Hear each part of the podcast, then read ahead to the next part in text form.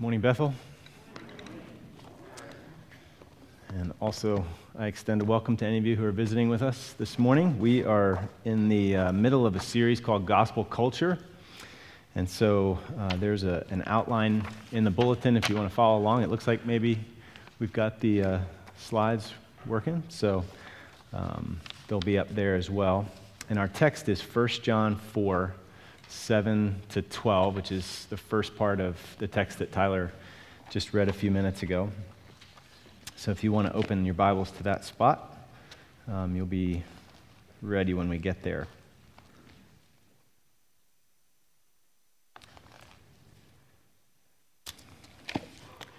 All right, so little audience participation here, okay? Um, you can do this in your mind. You don't have to verbalize this, but you can if you want to. Um, finish the sentence. You ready? Christians are so. Okay, nobody finishes. That's okay. I'm sure there was stuff going in your minds. That's, that's okay. Christians are so. What we, how would you end that sentence? Okay, thank you. Um, okay, so whatever did come to your mind, um, was there any Russell, was there any snarkiness in the answers that came to your mind? Um, actually, didn't intend that to direct that one person, but um, was there, you know what snarkiness is? Okay, so I wrote down a definition in case that would be an unfamiliar term sharply critical, cutting, snide, cranky.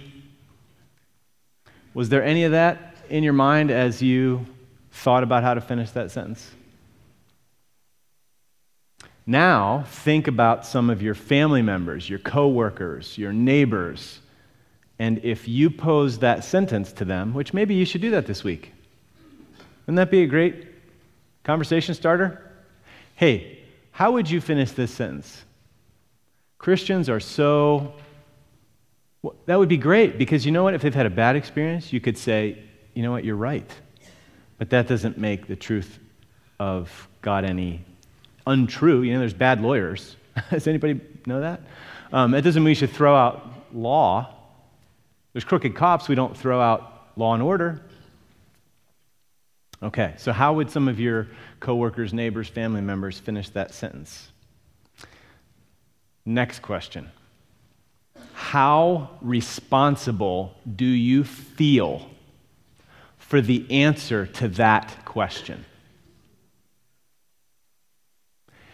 Among the rising generations in this church, the children and youth, students, and in our community at large. Honestly, how responsible do you feel for how that question gets answered in New Castle County and beyond? Well, I can certainly tell you, and I think you'll see it here in our text, that God cares intensely about the answer to that question, both from those within the church as well as those outside the church. So we all need to see how anyone, at least for us in here this morning, we need to see how anyone who claims to be a Christian must care intensely about how that question is answered. Hey, love is not optional for Christians. It is essential. It is ultimately important. And again, our text makes that crystal clear here in 1 John 4. So, so, Bethel and any of you that are visiting with us, love is not optional for the Christian. It's vital. It must mark us if we're going to be a gospel culture, if the truth of the gospel is going to shape our community dynamics, the kind of atmosphere that is created by our relationships in our community. So, our We've talked about this in previous weeks. This is the third week of our series, Gospel Culture. We've talked about how our creed, our doctrine, should shape our culture, our dispositions, our attitudes, our lives, the way that we love each other, the way that we interact with each other. Francis Schaeffer said it well, summarized it well. I quoted this once already, but I'll, it bears repeating. One cannot explain the explosive dynamite of the early church apart from the fact that they practiced two things simultaneously orthodoxy of doctrine and orthodoxy, or you could say orthopraxy, of community. in the midst of the visible church, a community which the world could see. By the grace of God, therefore, the church must be known simultaneously for its purity of doctrine and the reality of its community. Our churches have so often been only preaching points with very little emphasis on community, but the exhibition of the love of God in practice, the exhibition of the love of God in practice is beautiful and must be there. So, if you ever stop to think about it, ask this question Where on earth do you go to see the love of Jesus? If it's not present here, if it's not present in the church, if it's not present among God's people, people say that they follow Jesus and trust Him, where else are you going to find it? So let's dive in here to our passage in 1 John 4 and let's ask. And I don't mean just me up here praying, but let's all ask the Lord to shape us into the kind of Christians, the kind of community that He wants us to be, that He intends us to be through this text. Okay, so let's just pause briefly here and then we'll dive in. Please pray with me um, that this would be on all of our hearts, that this would be our desire. Lord, please do prepare us and help us to welcome your word this morning. We, we need it. We need the grace. We also need the exhortation and the challenge. So help us to receive both of them, both the encouraging, wonderful truths as well as the challenging, sobering truths. So help us not to be prideful and to stiff arm anything that you have to say to us this morning. Help us to welcome it. And Lord, help me to speak with your voice and not um, import anything that's not true, that's not in line with what you say here. Help me to echo what you've said in a clear, faithful way. In Jesus' name and for his glory we pray. Amen.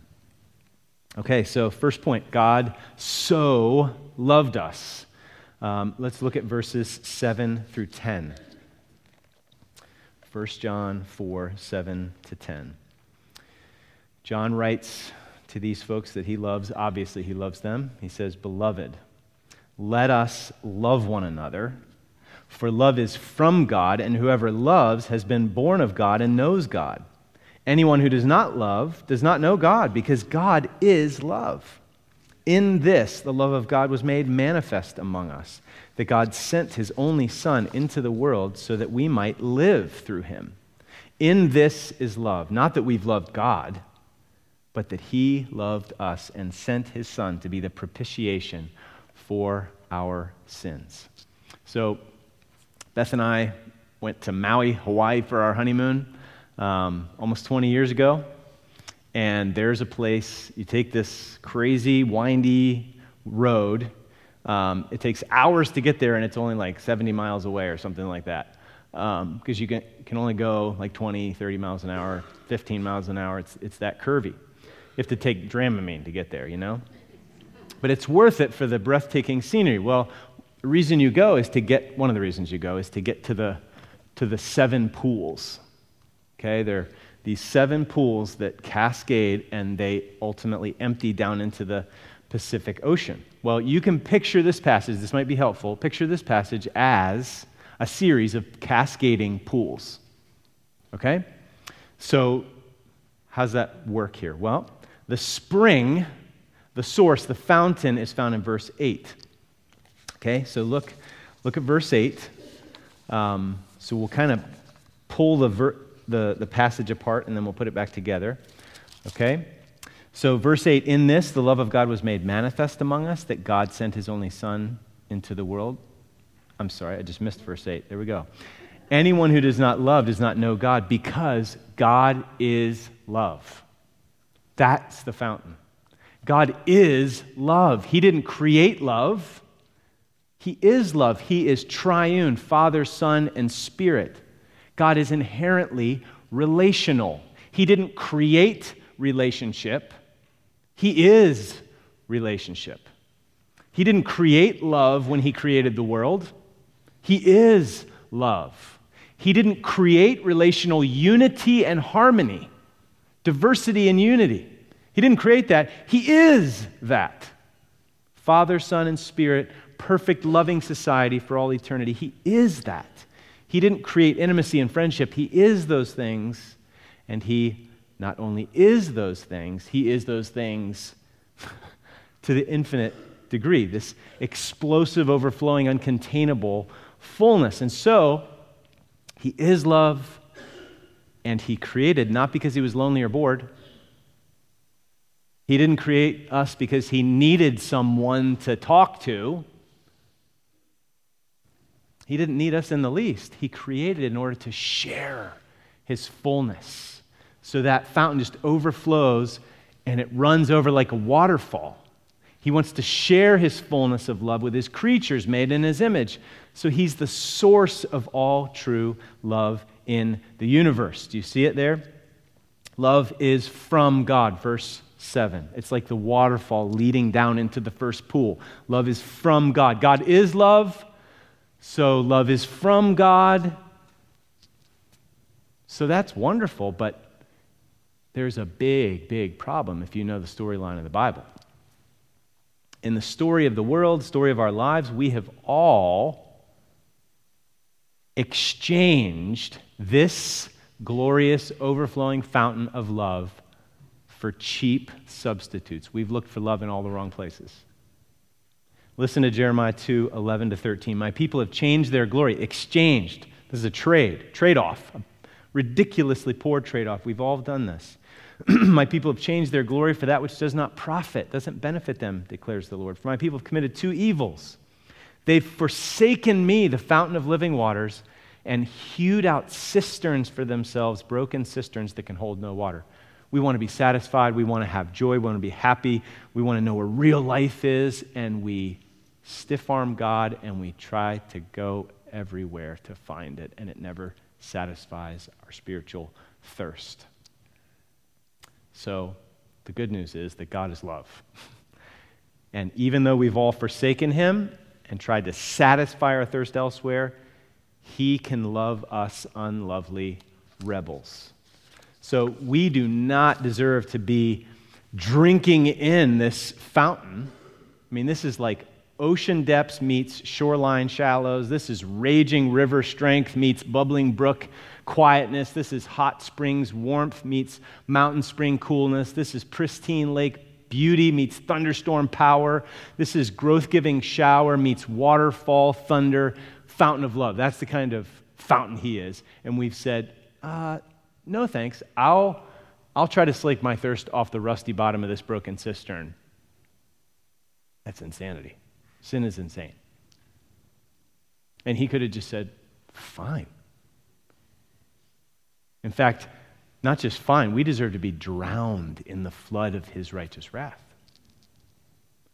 But, as Russell mentioned, I think it was Russell, his love is greater than our sin. There's more mercy and love in Christ than there is sin in us. So, love is from God, verse 7. It created this ultimate pool of love that would then overflow and pour down on our lives like a waterfall. So, God manifested his love. It's not just an abstract concept, it took on flesh and blood and bone. Look at verses 9 and 10. In this, the love of God was made manifest among us. He demonstrated it. He wanted us to see it. He wanted us to experience it. He wanted us to have it. In this, the love of God was made manifest among us that God sent his only Son into the world so that we might live. We were like cut flowers. We had stiff armed God. We're cut off from Him, and so our life source, we're cut off. We're dying. We're dead in our sins. and Jesus died in our place so that we might live through Him. So, in this is love. Not that we love God, but that He loved us and sent His Son to be the propitiation for our sins. What's propitiation mean? Huge word. We don't use that in our common conversations. Well, in any kind of cultic context where you're talking about worshiping idols or whatever, if you've got a God, you want to make sure that that God's happy with you. So you'll you'll sacrifice to that God, right? So there's some people that dance, you know, a rain dance in order to stay on the good side of the, the gods of fertility and rain and crops and whatnot. So you've got to make the, the God propitious. You got to appease his wrath because, you know, gods can be kind of moody and cranky. Sometimes they wake up on the wrong side of the universe and they're, you know, like Zeus. And it's just kind of, no, God's not like that. The real God is not like that. We don't propitiate his wrath, he propitiated his own wrath. He sent his son to absorb the just judgment that we deserve. That's how loving he is. He loved us so much that he sent his son to deal with what got between us and him. It's awesome. That's love. Not that we love God. Are you kidding me? If you want to talk about love, it's God toward us, not us toward God. So it's that we might live. It's John 3:16. God so loved the world that he gave his only son that whoever believes in him will not perish but have everlasting life. Just like verse 9, so that we might live through him. That is loved. And our sins totally dealt with. If we trust in Jesus, if we are united to him by faith, then our sins are totally dealt with on the cross. It is finished. There's nothing left but love. Jesus absorbed all the wrath. That's love. So, not that we love God, but that He loved us. And when we know His love, and I don't just mean kind of information, just assent, checking boxes, when we experientially know His love, it changes us. Like, remember what Jesus said to that woman that had a real shady reputation? And she came and wiped his feet with her hair, anointed his feet with her tears. He said to those in the room who were kind of scandalized by the whole thing, he said, Those who've been forgiven much love much. She got it. She knew how much she needed to be forgiven, and to be forgiven was so precious. And she was filled with much love as a result. So, that pool of grace and love that's filled, so God is love, He manifests that love. This pool is filled with the blood of Jesus. Manifest for us, and that love pours into our lives the second pool and fills us up. Look at verse 7. When that happens, then we can obey. Verse 7 Beloved, beloved, see that? We've been loved. We've received that love pouring into our lives. Let us love one another because love is from God, and whoever loves has been born of God and knows God. Anyone who does not love does not know God because God is love. So we've been born of God. We know God. This is who we are because this is whose we are. If we belong to the one who is love, then of course we should love because we're new people. We've been born of God. We belong to Him. He gave us new birth, He gave us new life so that we would love one another, just like He's loved us. That's what we're made for. So, if love is from God and God is love, then everyone who loves is a child of God, and everyone who does not love is not a child of God.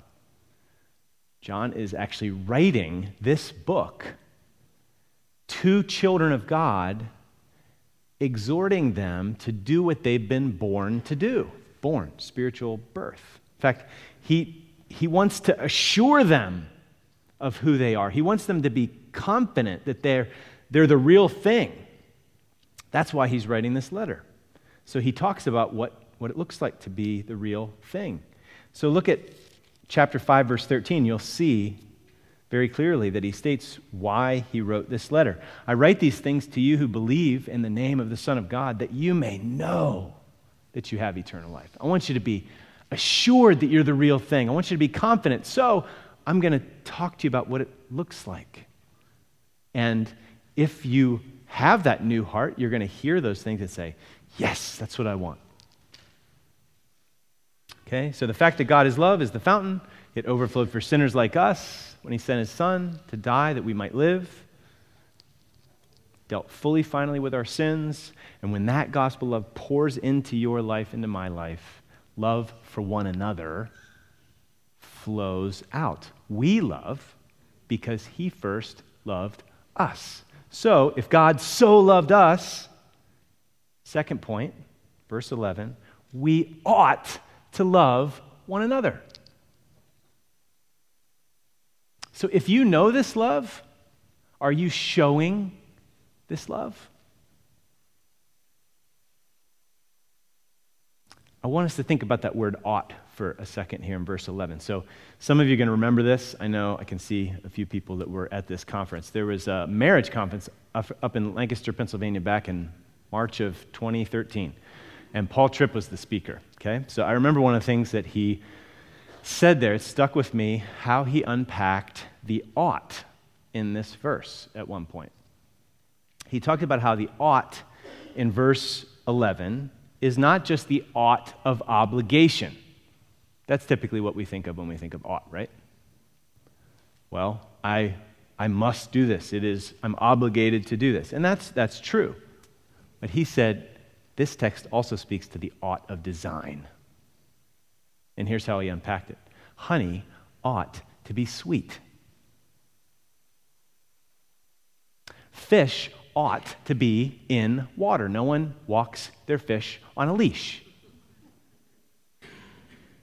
Dogs ought to live primarily on the land. I know they can swim, but you wouldn't put your dog in an aquarium. Then he said, There's something weird and wrong about humans not loving.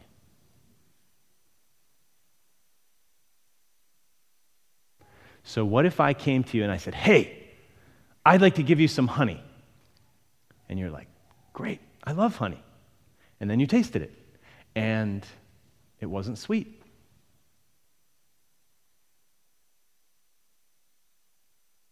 Or what if I tried to sell you some salt and it wasn't salty?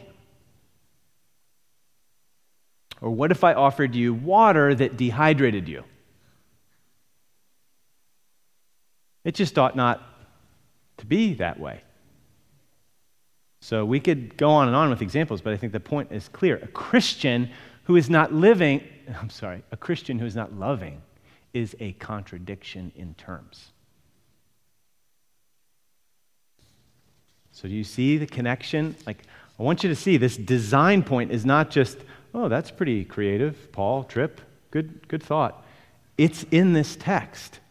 It's it, it, it's kind of, you can see it starting in verses 7 and 8 and then punched home in verse 11. Look back at verse 7. Beloved, let us love one another, for love is from God, and whoever loves has been born of God and knows God. Anyone who does not love does not know God, because God is love. Do you see? It's inherent to your nature. Beloved, if God so loved us, we ought to love one another. This is normal. This is, this is how it ought to be for Christians, people who have been born of God, spiritual rebirth, the God who is love. And you know what? Don't miss that little word so in verse 11. If God so loved us, it's the same, same word in John 3:16. God so loved the world. If God so loved, we ought to love. It's not supposed to be, how's, I mean, what's the nature of God's love? It's not moderate, it's not like the minimum to get by, it's not fake. Which is why you have texts like this, Romans 12:9, let love be genuine. 12:10, love one another with brotherly affection. 1 Peter 1:22, love one another earnestly from a pure heart. Or the text we looked at last week, John 3:34, a new commandment I give to you, Jesus said after he washed the disciples' feet, that you love one another just as I have loved you. You also are to love one another. So there's a whole lot of love in this world. Love veneer, thinly disguised as lust or infatuation, love with strings attached, love that's conditioned on the performance or the loveliness of the other, love that's selfish that has ulterior motives, love that quits when the going gets rough. People so quickly hit their limit, they pull back, they back out. Christians ought to be different. They ought to be countercultural. They ought to love as they have been loved. Totally different kind of love, as Jesus loved us. And the only way that we can do that is because it's flowing into our lives. It's not something we just drum up. If this sounds like overwhelming, I can't do that. Of course you can't. That's a good place to start. Then you look up and say, I need to drink this in more. So we learn from God through Christ what love is. It's this willing, sacrificial, seeking the joy and well being of another, not based on, their, on what they deserve, and at great personal cost. So God so loved us. If God so loved us, we ought to love one another. All right? So, last point knowing and showing. So, if we know this love, if we've experienced it, we ought to show this love. If you want to show this love, you can flip it around. If you want to show this love, we need to know this love, right? So, this whole series is about how important it is to make the love and the grace of the gospel visible. And verse 12 actually ends this section by making that point in a way that might not be immediately obvious. So take a look at this and, and see if you can see it. 1 John 4 12. No one has ever seen God. If we love one another, God abides in us, and his love is perfected in us. What, is, what does that mean? His love is perfected in us. Well, look at the beginning of that same verse again. No one has ever seen God. Does that ring a bell with any of you? That's not the first time he uses that phrase, John. Flip back to the Gospel of John, chapter 1. John 1 18. It's the prologue, the, the kind of beginning of the Gospel according to John. And there's so much in here, so much about who Jesus is. He's the Word made flesh, God in the flesh. And then in verse 18 it says, No one has ever seen God. Same exact phrase. The only God who is at the Father's side, he has made him known. So, yeah, I know there were encounters with God in the Old Testament, visions of God, Isaiah 6, other places. But no one's ever fully seen God. I mean, even Moses had to be hidden in the cleft of the rock and could only view kind of the after effects of God passing by, right? Exodus 34. No one has ever fully seen God. But the Word made flesh, the only Son of God, Jesus Christ, He has made Him known. Now, come back to 1 John 4 12. No one has ever seen God. Same phrase. So, whereas in John 1, if you want to see him, you look at Jesus, now, if you want to see God, you look at his people. If we love one another, God abides in us and his love is perfected in us. So now, what do you think his love is perfected in us means? I think we can think of it almost like the completion of a cycle or a circle.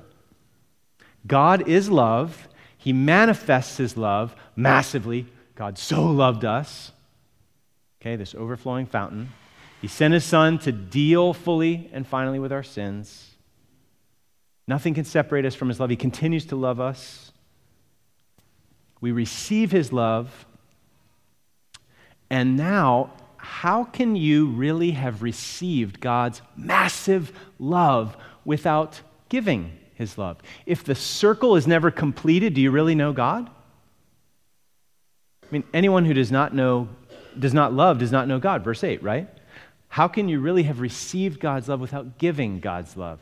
If the cycle stops with you, have you really received God's love? Are you really a new, new creation in Christ? If you're not a loving person, listen, if you're not a loving person, it's not a personality issue. Loving is going to look differently with different people. Okay? So we can't force everybody into the same mold, but we certainly can't excuse lovelessness and pass it off on personality. If it is a, are you really a child of, of the God who is love issue? That's what it is. We're not made to be cul de sacs.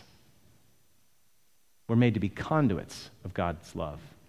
It's intended to pour into our lives, not just fill up into this stagnant reservoir. It's supposed to flow through us then into the lives of others. So when we love one another, the circle is completed, and the love we know becomes the love we show. So no one's ever seen God, but they can see the church, the people of God, and they're supposed to see the love of God visibly in the love of the people of God. So, how's the world going to see the love of God if we don't embody it? If the world's going to see the love of God, it's going to be through us. So, you and I, we ought to love one another. And if you're asking how, oh, this is a really tall order. I can't love like this. Of course you can't, like I said.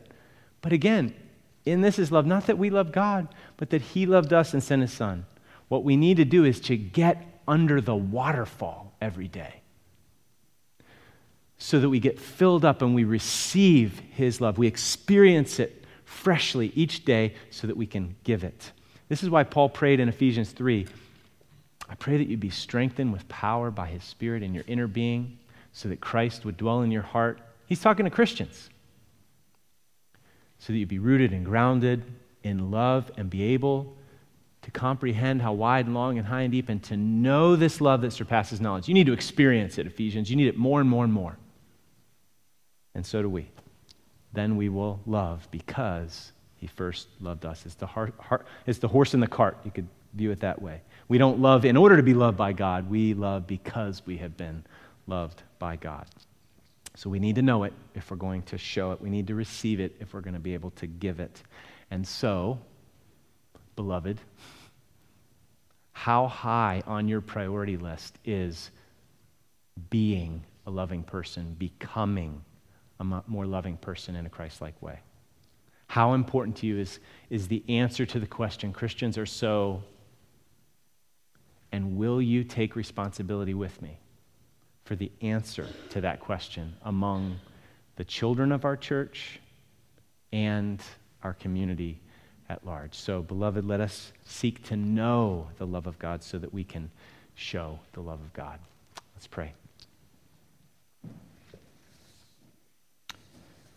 Father, I pray that you would please answer that Ephesians 3 prayer, that we would know your love that surpasses knowledge, that it would not just be information that we could regurgitate back in a Sunday school class, but that it would be the sweetest truth that our soul knows and that it would be our regular experience to know your great love. So help us to be students of your love for us and drink it in day after day so that we are filled up and can pour it out on others. Lord, just like Paul prayed, would you cause our love to abound more and more with knowledge and all discernment? so that we may approve what is best and so be pure and blameless for the day of Christ, filled with the fruit of righteousness that comes through Jesus Christ to his glory and praise. Amen.